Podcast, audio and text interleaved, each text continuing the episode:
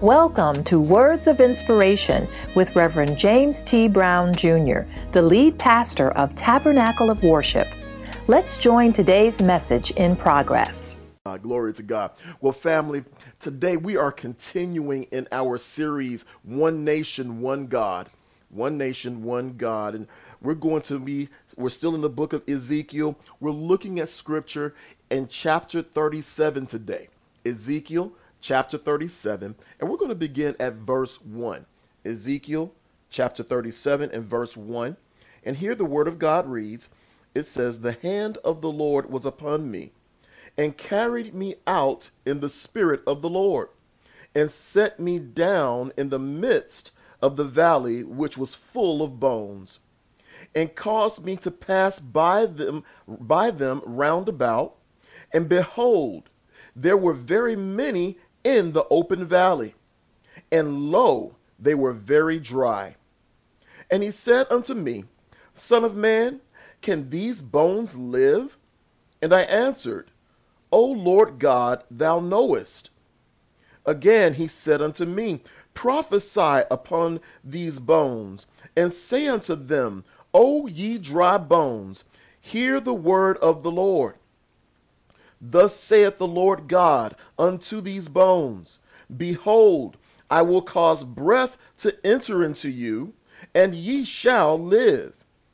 And I will lay sinews upon you, and, and will bring upon flesh, bring up flesh upon you, and cover you with skin, and put breath in you, and ye shall live. And ye shall know that I am the Lord. So I prophesied as I was commanded. And as I prophesied, there was a noise, and behold, a shaking, and the bones came together, bone to his bone. And when I beheld, lo, the sinews and the flesh came up upon them, and the skin covered them all, covered them above, and there was no breath in them. Then said he unto me, Prophesy unto the wind, prophesy, Son of Man, and say to the wind, Thus saith the Lord God, Come from the four winds, O breath, and breathe upon these slain, that they may live. So I prophesied as I as he commanded me, and the breath came into them, and and they lived and stood up upon their feet an exceeding great army. Today we're going to speak from the subject Speak Life in the Valley. Speak life in the valley. Here in our text, God gives Ezekiel a vision of the condition of the people of Israel. Now, it's important to take note as we look at this passage. Systematic theology tells us that this passage is speaking to physical Israel, speaking of their restoration that they will see. And in fact, we, we believe, many of us believe, um, those that are theologians and those that have studied believe that part of that has taken place as we see the nation of Israel has been brought back together. We see them working with the system of government. We see them with their culture and, and, and um, society that's been established. The bones have been put back together. However, there are many that look at the last part of this verse or this passage and say that the last part hasn't taken, taken place yet. The breath has not been breathed into them. They've not received the breath, the true breath of the Lord Jesus Christ, because they're not walking in that truth as of yet. So that hasn't manifested as of this point. But that's looking at it from a systematic uh, theology standpoint.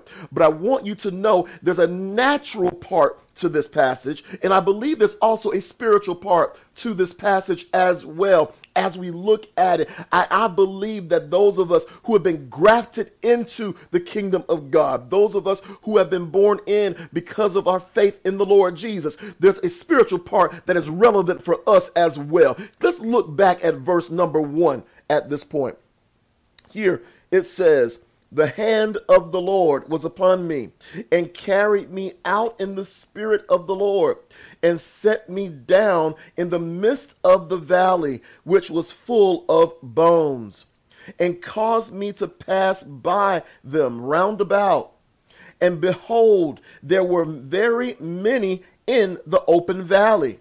And lo, they were very dry. Lo, they were very dry. Here, Ezekiel saw that there were many bones and that these bones were dry. He saw that there were many bones. These bones were dry. These bones were scattered throughout the entire valley. It was filled with them, scattered everywhere as far as the eye could see. These bones represented the house of Israel, represented the house of Israel as they had been scattered throughout the lands. But then there was a very important notation that the prophet made. The bones were very dry. The bones were very dry. You say, Pastor, why was that important? Well, this means that the bones had no life in them. They had no life in them. The bones that they, they, they, were very dry, there was no life, and they were dead. Now, the bones that are in our body, those bones are wet. They're wet. They're filled with blood vessels, nerves, marrow, and they're somewhat soft. You see, our bones continue to grow, they continue to change. They're full of life. They're full of life. But these bones were dry brittle, and dead. There was no life in them. There was no life in them. Notice that Ezekiel did, didn't just say that they were dry, but they were very dry. They were very dry. There was absolutely no mistaking their condition. They had been there in this state for a long time. They had been dead for a long time. And this is what the prophet noticed. Look with me now at verse 3. Here in verse 3 it says, And he said unto me, Son of man, can these bones live? And I answered, O Lord God, thou knowest. We see the prophet's faith being exercised here. You say, wait a minute, Pastor, how do we see that? He said, only the Lord knows. He said he couldn't even tell. And that's true. That's true. Ezekiel lets us know actually what he truly thinks about the hope of life in these bones by the statement that he makes at the end of verse 2. Remember, he said he saw these bones, they were dry. In fact, they were very dry. So he let us know these things are dead. No good for nothing. I can't do anything with these. I don't know why he's got me here, but I'm here because he wanted me to be here. So he's letting us know there's nothing that I can do. But watch this. He did not stop there. He said, but because honestly, he had no idea if the bones could live or not. He didn't have any idea. You say, why is that, Pastor? Well, see, he knew the condition that he witnessed. He knew the condition that he witnessed with his eyes. He knew what he saw, but he also knew the power of his God. He knew the power of his God. And he said, Listen, I understand what I see, but I also know God. I know him well. You see, we must always remember that we walk by faith and not by sight. Listen, I know what I see, but I also understand who I believe. We walk by faith and not by sight. Listen, our God is always greater than what we see. Let me say that again. Our God is always greater than what we see. I know what you're looking at. I know how it looks, but never disregard the power of your God. Never disregard the power of your God. He's greater than what we see. This is why he said to, to God virtually the same thing that Peter said to Jesus. Remember that? Remember Jesus said, Peter, do you love me? Peter said, Lord, you know I love you. He said, feed my sheep. Peter, do you love me? Peter said, yes, Lord, feed. Yes, you know I love you. Peter, then the Lord Jesus said unto Peter, feed my lambs. Peter, do you love me? Agitated. Peter responds, Lord, you know all things. He feed my sheep, feed my sheep. Listen, this is almost the same response that, that, that Ezekiel had for God. He wanted to say, You know, you know. He says, Oh Lord God, thou knowest. He said, I may not know. I may not understand, but I know that you know. I know that you know. I need somebody to type in chat, God knows. God knows. I know there's some things that we don't know. I know there's some things that we can't see, but we have to always know that God knows. God knows even when we can't understand it, even when we, when we can't see it. Listen, I, I, would say that because I, I know that my thinking may be limited. I may have limited thinking. That there may be things that, that, regardless of my degrees and regardless of what I have, have achieved academically or professionally, there's still some things that I just don't know. And see, I have to come to the fact of realizing that God told me that He will do what? Exceedingly, abundantly, above all I could even ask let's pause there for a moment. Even the things I know to ask, even the things I can think about to ask, I can ask it, but he's going to do more than that. I can simply go to him and I can cry and fall on my face, but he'll give me more because that's how, just how good he is. But also understand that scripture did not stop there. It said, more than you could ask or even think. That means whatever you can comprehend, comprehend in your mind, comprehend in your brain, you go beyond that because God can do that. God can do that. Listen, don't limit him based upon what you think. Don't limit him based upon what you see. Eye has not seen, ear has not heard, neither has it even entered into the heart of man what God has prepared for his people. Understand that. Understand. Always remember, you don't limit God. Here it was, Ezekiel said, I'm not going to limit you. Listen, I, I'm not even going to worry about that. Thou knowest. I can't see it because I'm looking at these dry bones and you're saying, can these bones live? And what I know, these bones almost look like dust. So if you're telling, asking me, I don't really think so, but I'm not going to stop there because I know what you can do. I know what you can do, what I've seen you do, what I've been told from generations that you can do. So therefore, thou knowest, O God, thou knowest. Here, that leads us back to our, our passage. Look with me at verse number four. Look at verse number four. Again, he said unto me, Prophesy upon these bones, and say unto them, O ye dry bones, hear the word of the Lord. Thus saith the Lord God unto these bones Behold, I will cause breath to enter into you, and ye shall live and I will lay sinews upon you, and will bring up flesh upon you, and cover you with skin, and put breath in you, and ye shall live, and ye shall know that I am the Lord.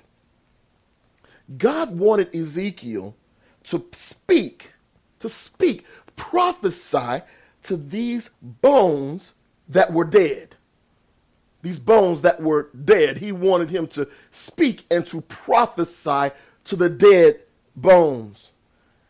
Let me share this with you. It's easy. It's easy to look at a situation and decide that I'm not going to even try because this just doesn't make sense. Could this have made sense to him? Looking at death virtually looking at that which does not have life, and I'm going to speak to it. I'm going to prophesy to it and tell it that it's going to have life.